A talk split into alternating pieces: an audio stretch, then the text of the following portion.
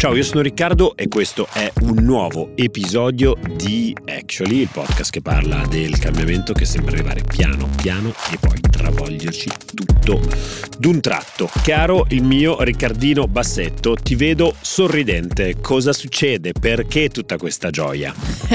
Eccola, vai, dai, Vi te l'ho servita. aspettavo al varco, cari miei, dopo un anno, no, un anno un po' troppo, dopo almeno un trimestre, diciamo così, almeno tre mesi, nei quali sono stato preso in giro per i miei investimenti, perché perdevo tutto, perché il mio stipendio andava in cripto e veniva dissolto in questa moneta, ma che cosa ti serve? Non puoi andarci a comprare il pane? Ecco che finalmente siamo tornati. Ecco. Bitcoin ha fatto una performance straordinaria, nell'ultima settimana ha fatto questo eh, lungo rally, ha raggiunto il prezzo di 41 mila dollari, quasi 42 se non sbaglio, 41,700. 41.700 che è il prezzo più alto che ha raggiunto da aprile 2022, quindi prima dei grandi, dei, dei grandi crack che Dei poi grandi abbiamo- crash, no? dei grandi- Di, di- di Terra Luna, che è stato il primo momento Esatto. in cui qualcosa di più che uno scricchiolio si è sentito.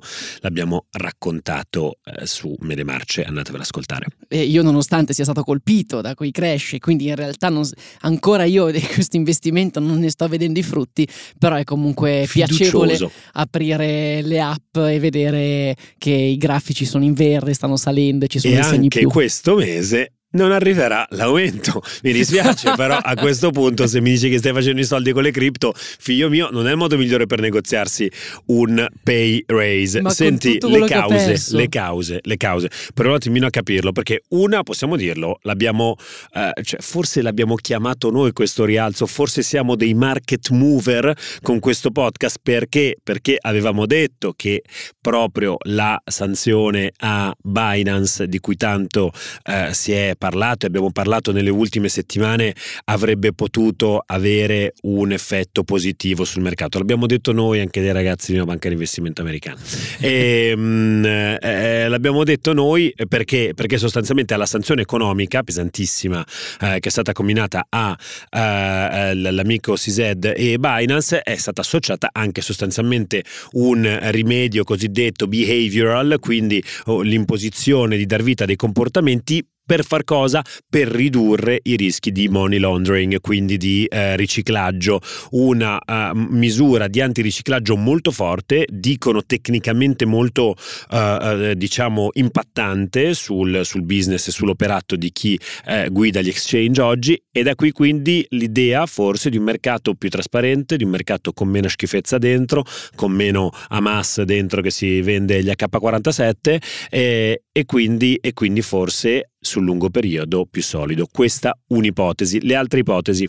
Le altre ipotesi invece sono legate al fatto che eh, siamo molto vicini alla, mm, al rilascio del primo ETF su Bitcoin spot. Esiste già un ETF, cioè un indice che, un- che permette praticamente la- mm, l'investimento in Bitcoin direttamente all'interno del mercato azionario, quindi in un mercato più regolato eh, sottoposto un, ehm, ad un controllo maggiore. Eh, esiste già un ETF sui future che quindi non ha come sottostante effettivamente la moneta. Eh, a quanto pare però siamo molto vicini anche ad un ETF spot che quindi eh, avrà come, come sottostante, come attività sottostante proprio il Bitcoin. Questo eh, per molti è la, la ragione principale per cui c'è stato questo rally, ma, ma non solo. Parlavamo anche ieri quando è venuto a trovarci Raffi, sta scendendo l'inflazione, quindi eh, stanno scendendo i tassi di interesse, quindi in molti stanno ricominciando ad investire in asset più rischiosi. Poi mh, mettiamoci dentro pure il crollo, il, il fallimento di tante start-up eh, tech in Silicon Valley, quindi capitale di investimento rischioso che non può più essere inserito all'interno di queste realtà viene inserito all'interno delle cripto. E poi c'è, c'è sempre l'ultima teoria, cioè che il bitcoin sempre di più sta diventando un bene rifugio. E quindi non è in realtà l'unico asset che ha visto il raggiungimento di massimi storici, anche l'oro in questi giorni sta raggiungendo i massimi storici perché? Perché entrambi vengono visti come due, ehm, come due asset class che ti permettono di proteggerti contro, contro l'inflazione, contro una certa insicurezza data dalle guerre, eh, una certa instabilità, per cui sicuramente queste sono, sono tante sono le cause, noi non possiamo fare altro che sfregarci le mani. Gioire, gioire, gioire. voi altri, noi invece piccoli casalinghi guardiamo il rendimento dei nostri eh, eh, titoli di Stato stare lì sempre fisso sotto il livello dell'inflazione. Ma va bene così. Um, allora, a proposito di revenues, stream di revenues, eh, per te sono cripto, ma per te indirettamente come per me eh, sono anche, anche eh, la nostra membership. Arriva il momento per parlarne.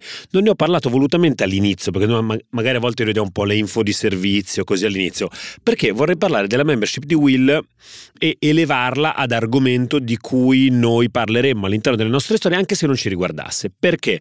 Perché noi spesso parliamo di creator economy, noi spesso parliamo di come questa si sta trasformando, noi, parli- noi spesso parliamo di come eh, sempre più eh, di frequente ci siano delle nuove sperimentazioni nella creazione di valore tra creator e mondo, e mondo dell'informazione. E Possiamo dirlo? Possiamo dirlo. Abbiamo fatto proprio, fatto proprio un bel progetto no. con la nostra membership. Perché? Perché Will ha sperimentato la prima realtà nel mondo media digitale platform based. Uh, quindi siamo sulle piattaforme dei signori Meta, Spotify e quant'altro che ha sperimentato un modello di membership e eh, nello specifico l'abbiamo fatto con un approccio molto molto molto innovativo. Raccontiamolo per un attimo, uh, perché siamo partiti con un, diciamo, una richiesta di sostegno al nostro progetto progetto per emanciparci sostanzialmente poi dal, uh, da, da, dagli scossoni, dal, da, dai costanti, le costanti montagne russe del mercato pubblicitario eh, che naturalmente noi in qualche modo subiamo ringraziamo il mercato pubblicitario che ci ascolta e ci fa chiudere anno dopo anno inutile, sempre più importante. Però noi vogliamo qualcosa di più, vogliamo darvi qualcosa di più. E allora ci siamo immaginati questa membership. Perché ne parliamo questa settimana? Perché è stata una settimana per noi da prova del 9, eh, perché siamo partiti con un'offerta eh, che da principio prevedeva un podcast al centro eh, di, questo, uh, di, questo, schema di membership, quindi un qualcosa che si va ad aggiungere al resto della programmazione di Will. Questo podcast si chiamava Closer, poi ci sono le nostre newsletter daily, weekly, eh, poi ci sono degli episodi speciali, poi è arrivato Schillati, poi arrivano i nostri eventi, arriva la possibilità di venirsi a bere le birrette con noi in ufficio, ci sono i book club, c'è un sacco di roba. Però, però ecco, Closer era sicuramente l'esperimento più interessante. Partito dal giorno 1 con 50, 50 episodi eh, eh, aperti per tutti per fare in qualche modo testare il, il, il prodotto eh, prima di eh, diciamo fare, fare passaggi eh, più o meno eh, netti nel senso del pagamento. E poi al 51esimo episodio eccoci qua siamo dietro eh, allo schema della membership. E quindi Closer è solo per i members da lunedì.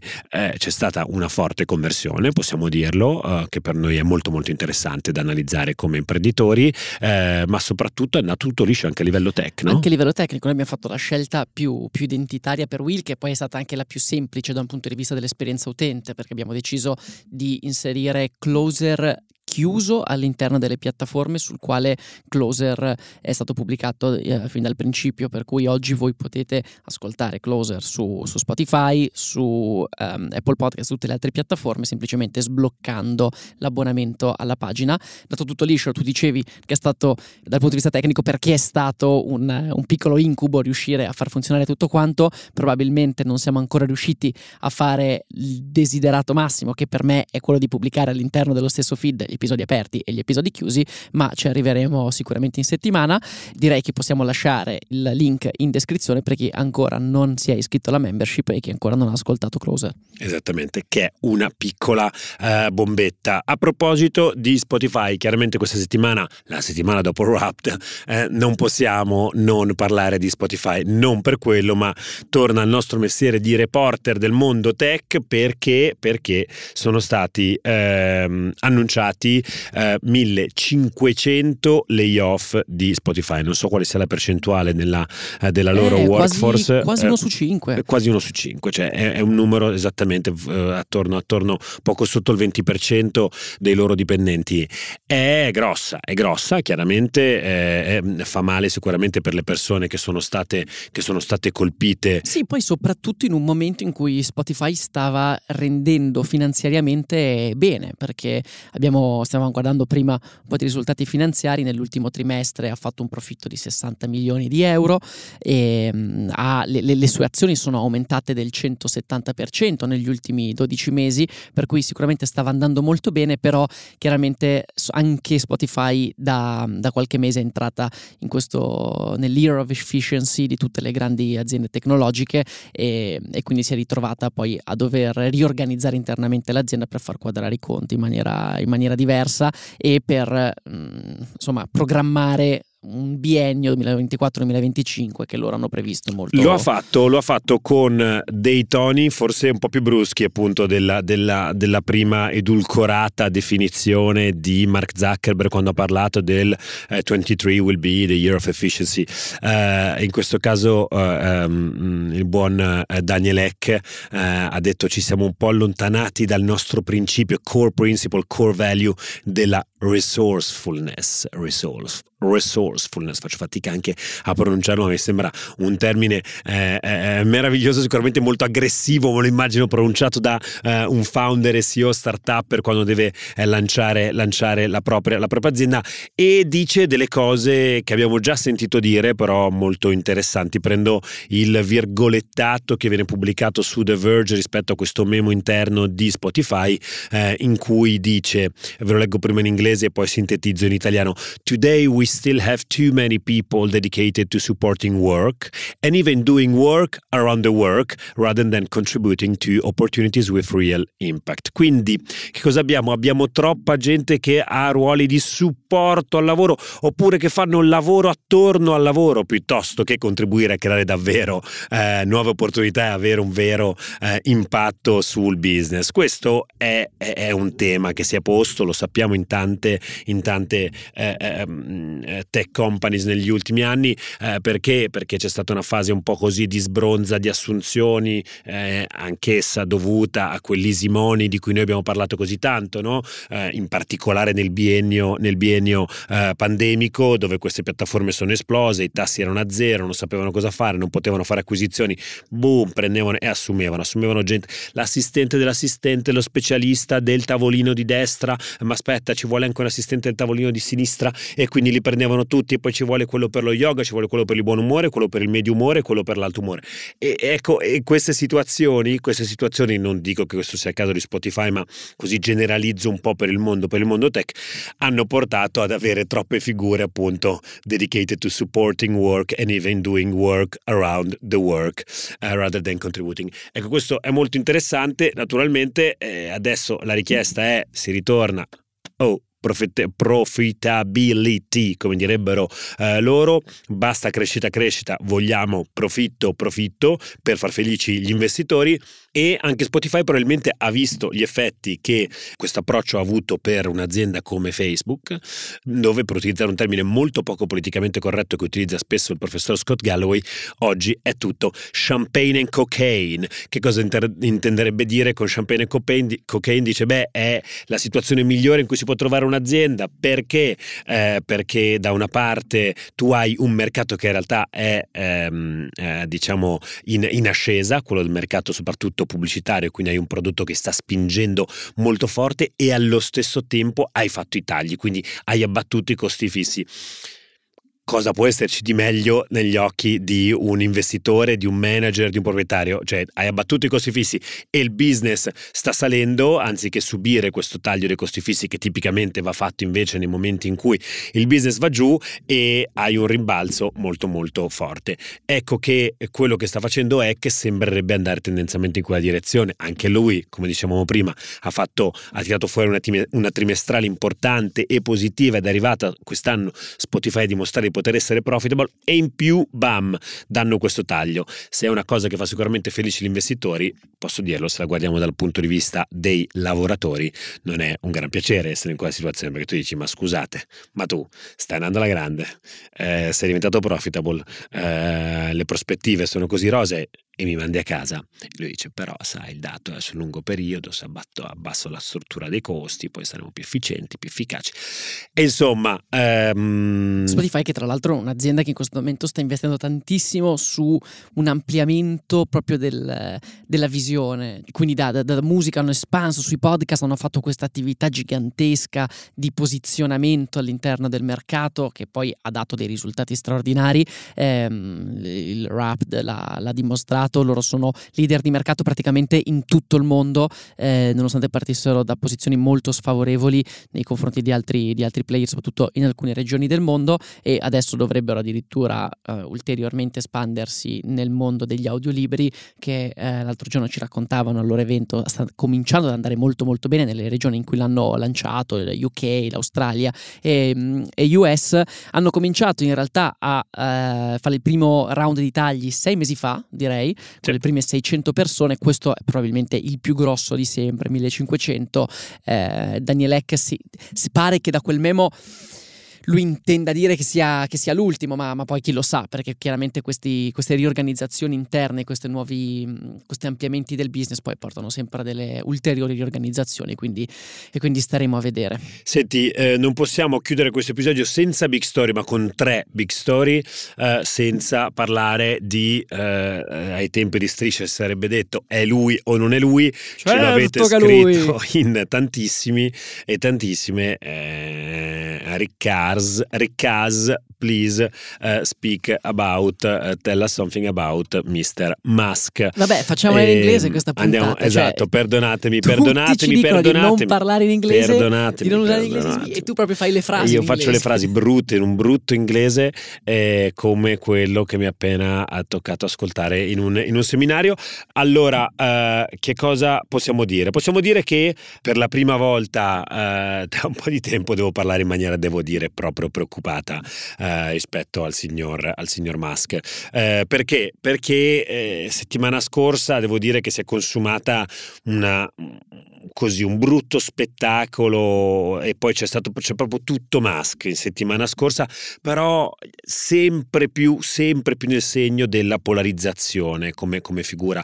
Perché? Eh, allora partiamo dall'inizio, escono questi dati che parlano di circa poco meno di 100 milioni di dollari di pubblicità cancellata eh, dai grandi gruppi di eh, advertiser ehm, su Twitter, su X, a fronte e in risposta risposta delle uscite, eh, diciamo così, un po' eh, scordinate e eh, dal tono antisemita del proprietario di eh, ex Elon Musk. Quindi si dice, noi con quella roba lì non ci vogliamo avere a che fare, che è molto interessante se la guardiamo da un punto di vista di nuovo anche lì di brand activism, che a volte è un aspetto questo un po' dimenticato, cioè un modo anche per fare brand activism e che forse oggi viene fatto troppo poco, perché siamo lì a parlare di sostenibilità, perché siamo lì a parlare di diritti, perché siamo lì a parlare di ESG, siamo lì a dire io non faccio investimenti in quell'azienda, in quanto ecco che in realtà quando si parla di, eh, quando si parla di eh, informazione spesso ce lo si dimentica, cioè si acquistano spazi pubblicitari in luoghi dove vengono dette fake news, non mi riferisco solo naturalmente al caso di X, ma anche a tantissimi eh, portali, tanto più quando tu la vai ad acquistare peraltro via Google e quindi con, con Google Ads che fa il lavoro per te, tu ti ritrovi, tu compri X lui fa la programmatica e te la mette in giro su dei siti tremendi talvolta, e però quella dovrebbe essere una forma, secondo me, e quei siti campano grazie alla tua, alla tua, al tuo investimento. Questo è, diciamo, il ciclo vizioso eh, dal quale si sono tirate fuori una serie di aziende e investitori in pubblicità su X. Ecco, questa domanda viene posta a Musk nel corso del Deal Book Conference, la conferenza organizzata al New York Times e da al centro c'è il giornalista più celebre del mondo business tech americano uh, Ross Sorkin uh, che è autore di Billions, una serie tv che vi invito a vedere, a guardare perlomeno fino alla serie, uh, bah, almeno fino alla 3. È il più grande intervistatore di techie bros e non solo della Silicon Valley, se guardate l'ultima intervista a SBF, Bankman Fried l'aveva fatta lui, tutta la saga di Adam Newman l'ha seguita lui. Eravamo a Dealbook, c'erano tutti i grandi, c'era eh, Michelle Obama, c'era eh, Bob Iger, c'era eh, Elon Musk Elon Musk quando gli si dice ma come, come stai vivendo questa fase eh, di tensione rispetto agli investitori che eh, fanno dei passi indietro, lui risponde go fuck themselves, no? Cioè dice andate a cagare, non, vi pare, questo è stato il termine tremendo, vi pare che io mi faccia ricattare per soldi io che sono l'uomo più ricco del mondo, utilizza il termine proprio blackmailing, no? Eh, eh, io che mm, sono l'uomo più ricco del mondo, pensate di ricattarmi, guarda in camera con giubbottino, catenina eh, e canottiera? E devo dire che lì un po' mi e ci sono tremate, ci sono tremate le gambe. Tu mi hai scritto cos'era? Tipo venerdì, era venerdì sera quando, sì, quando c'è stata sì, questa sì, cosa, venerdì, venerdì, venerdì, italiano e viene, un po' male a vedere scene di questo atteggiamento, tipo. un atteggiamento da bullo. La, la prima reazione in realtà, noi siamo abituati alle follie di Musk, ma la mia prima reazione è stata, ti ho inviato il video e ti ho detto aspetta che vado a controllare se è vero o no. Perché la prima reazione che, che ho pensato è questa qua è AI. Cioè, mi sembrava talmente assurdo che era Hai AI. fatto subito il check. Ho, ho fatto subito il check ed era la prima volta che mi capitava di vedere, di, di, di, di, pensare di essere di fronte a un deepfake e ho pensato che fosse un grande momento, perché que- per, sta, sta, per cominciare, no? Sta per cominciare il momento in cui ci troviamo di fronte a dei video dei quali non siamo del tutto sicuri. Io te l'ho girato sull'istinto dicendoti dobbiamo, dobbiamo parlarne e poi eh, ho, fatto, ho, fatto, il mio check, invece era tutto, tutto, tutto vero. L'altra mh, riflessione che mi è balenata eh, anche dopo aver ascoltato Pivot con, con Cara e Scott è ma è Linda Iaccarino. che è entrata in, uh, in Ex ormai un anno fa in tutto ciò, che atteggiamento strano che ha, perché lei non, non ha mai detto nulla sugli atteggiamenti del, di Elon Musk, che ricordiamo è vero, è proprietario di questa azienda che si è comprato per 44 miliardi sull'unghia, ma poi all'interno dell'azienda, oltre che essere proprietario, è head of product, quindi in realtà poi ehm, diciamo un head of product tendenzialmente non ha davvero le relazioni con eh, l'esterno, eh, ma è una, una, figura focalizzata più sull'interno. Eh, quel tipo di persona che dovrebbe mm, gestire mm, le, le relazioni con l'esterno è Linda Iaccarino. Linda Iaccarino che però non si sente, non si vede, mm, si sapeva che era una figura che era stata assunta più come quasi um, capa delle revenues quindi eh, Head of Partnership sarebbe dovuta andare a ricercare eh, nuovi capitali di advertiser da portare all'interno della, della, piattaforma. Per me è comunque molto strano il fatto che lei non si, non si, stia ribellando a questo tipo di atteggiamenti, che non stia dicendo nulla, che, che non li stia condannando. Chiaramente nel farlo ti metteresti, ti inimicheresti una delle persone più potenti e, e una persona che si può permettere di fare questo tipo di ragionamento, cioè di dire go fuck yourself, tu persone che pagano lo stipendio ai, ai 100.000 dipendenti di, di X. Credo che sia davvero una situazione triste. Eh, Elon Musk sia ubriaco del suo potere, in questo momento non sia, non sia per niente lucido. Nonostante questo, chiaramente Elon Musk eh, ha vissuto una settimana eh, fortissima perché in molti hanno poi ricondotto questo tipo di atteggiamenti al dealbook un po' sopra le righe come ehm, comunicazione disruptive in preparazione poi alla presentazione del Cybertruck di Tesla, il nuovo, il nuovo pick-up che eh, davvero mh, straordinario, è stato presentato, in realtà è stato ripresentato una seconda volta in occasione della consegna dei primi modelli eh, dopo la presentazione che era già stata fatta nel 2019 quando in realtà era all'epoca poco più di, eh, di un di un prototipo, quindi Elon Musk continua ad essere un grandissimo innovatore. Eh, credo Tutto che... da verificare, questo, facciamo, facciamo, un po' di challenge a questo, eh. a, questo, a questo, carrozzone di 6 metri che ha tirato fuori, che probabilmente non vedremo mai in Italia, nessuno potrà utilizzare una oh, macchina del genere. No, no, no, e... Non lo vedremo mai, certamente è qualcosa di molto diverso. Se tu oggi esci per la strada, le macchine sono davvero tutte uguali. Eh... Assolutamente, assolutamente, però secondo me va, va, va tenuta, cioè adesso non voglio entrare in questa modalità di challenge Ninja Musk. Diciamo anche che aveva promesso un prodotto 39 mila dollari, invece è uscito il prodotto 69 mila. Diciamo che ci sono dei temi eh, eh, ulteriori o qualche dubbio rispetto all'autonomia del mezzo. Diciamo anche che ha fatto uno spot incredibile per dimostrare quanto scanna eh, il, il, mezzo e quindi sono, è un'inquadratura di profilo fra una Porsche Carrera non so cosa, ma bella aggressiva, e dall'altra parte eh, il, il, il Cybertruck partono assieme e vedi che in accelerazione sostanzialmente il Cybertruck batte gradualmente di poco, poi sempre di più la carriera e non solo, non, la, non si limita a batterla perché via via che eh, il Cybertruck guadagna, vediamo che il Cybertruck non sta viaggiando da solo, ma dietro di sé un rimorchio, un rimorchio su cui sta un'altra Porsche poggiata sopra. Quindi proprio boom, mic drop, bravissimi a fare questo tipo di cose. Eh, va detto però di nuovo, ribadisco che eh, c'è, c'è, un tema eh, che quando gli esseri umani e o le aziende possono comportarsi in maniera così sprezzante, e lo dico da liberale, così sprezzante del mercato,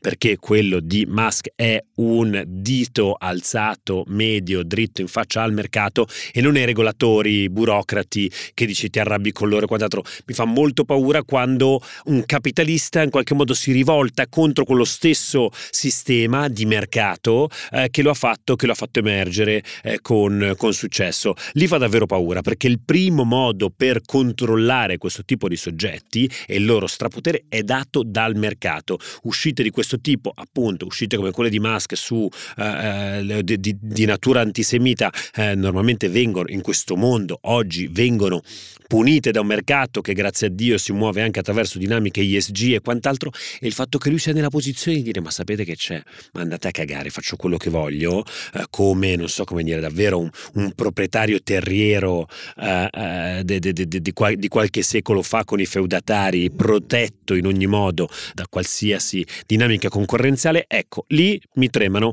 le gambine e quindi dico Elon, parliamone parliamone, vieni qua, ti ospitiamo sul podcast e possiamo ragionarne. Siamo sicuri che arriveremo ad una soluzione meno, meno, meno aggressiva Sai cosa ci e meno dolorosa.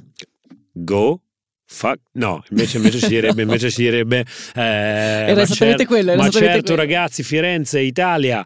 E mh, come aveva fatto in quella, in quella, super cringe foto che aveva fatto con Nardella, Nardella se non mi sbaglio, sì. che si era messo a suonare il violino. No, però vedi che la Musk. composizione di questo podcast è perfetta perché io poi mi faccio entusiasmare da, il, da, da, da questo progresso tecnologico. Comunque, adesso al di là di tutto, è vero, sono il primo a riconoscere questo atteggiamento da bullo di, di Elon Musk. Al di là di tutto, però il, il, l'innovazione che Tesla sta portando sul mercato è davvero qualcosa di unico in questo momento, non c'è nessun altro in grado di fare la stessa cosa.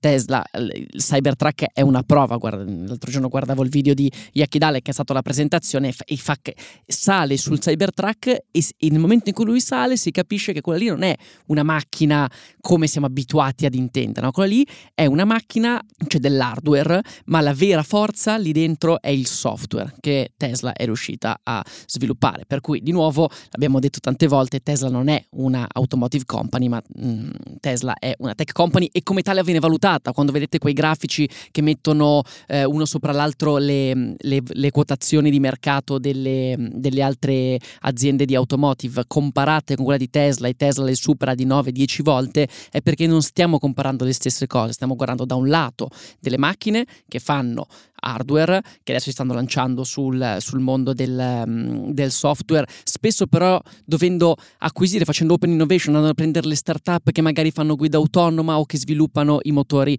eh, i motori green e dall'altra parte invece abbiamo un'azienda che nasce all'interno della propria anima, il proprio cuore è un cuore tech di software e per tale ragione ha questo tipo di valutazioni straordinarie. E invece dall'altra parte ci sei tu che ti fermi e dici no aspetta un attimo questo tipo di comportamenti forse sono da indagare un pochino più a fondo. Mi piace molto la composizione di questo podcast sai chi, sai, chi, sai chi, sarebbe in grado di vendere quei, quei, quei carrozzoni della Tesla così fatti? L'unico uomo che fu in grado di rendere un successo un'auto che quando quando fu messa sul mercato inizialmente in Italia dicevano ma lei mi sta vendendo mezza auto al prezzo di una. Si parlava della Smart che era inizialmente un mezzo flop in Italia, la Mercedes in giro per l'Europa era disperata nella sua joint venture con la Swatch e arrivò un signore, arrivò un signore il cui nome è Virgilio De Giovanni e eh, riuscì attraverso il multilevel marketing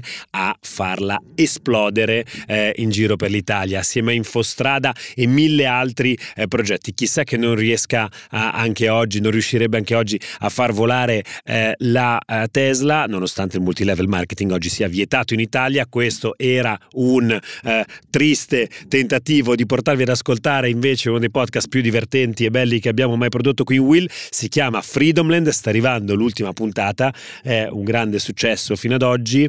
Eh, godetevelo, scriveteci, eh, proveremo, stiamo anche valutando di ospitare eh, tanto il Dejo quanto anche le sue controparti proprio qui su Actually per discutere di che cosa è stata quella fase, quegli anni, quegli anni 90, i primi 2000 in cui cavolo la parola marketing e marchette, tutto era una marchetta, tutto veniva venduto e tutti erano felici, erano tutte televendite in televisione, Mike Buongiorno da tutte le parti, era l'esplosione di Mediaset di quegli anni da tv commerciale in cui la pubblicità te la sparavano in faccia e tu eri felice di subirla, la, la pubblicità e c'era questo matto che girava per l'Italia, questo matto forse visionario che girava per l'Italia eh, con questi schemi di multilevel marketing per poi lanciare questa, questo, questo tentativo dispositivo di TV digitale, Freedomland, con un IPO incredibile ai tempi dello scoppio della bolla.com. Andatevi ad ascoltare la puntata in cui raccontiamo di come eh, pets.com darà vita ad una delle più grandi crisi finanziarie eh, di sempre. Insomma, divertitevi. Freedomland lo trovate eh, sotto al nostro feed intitolato Super Crash, giusto? giusto? Eh, quindi è un po' un capitolo 2 dell'unicorno. Eh, gasatevelo, gasatevelo. Ho preso gli ultimi minuti per dirvi gasatevi Freedomland. Sei riuscito a fare un collegamento incredibile. Sei partito dal super, dal, dal Cybertruck per venire su, su Freedomland. Sì. La suggerirò per il ruolo di pubblicitario. Grazie. Sai cosa succede in questi casi? Si fa cadere il microfono, però purtroppo questi microfoni sono eh, legati qui a queste aste e direi ci sentiamo alla prossima puntata di Actually. Ciao, Ciao a tutti e a tutte.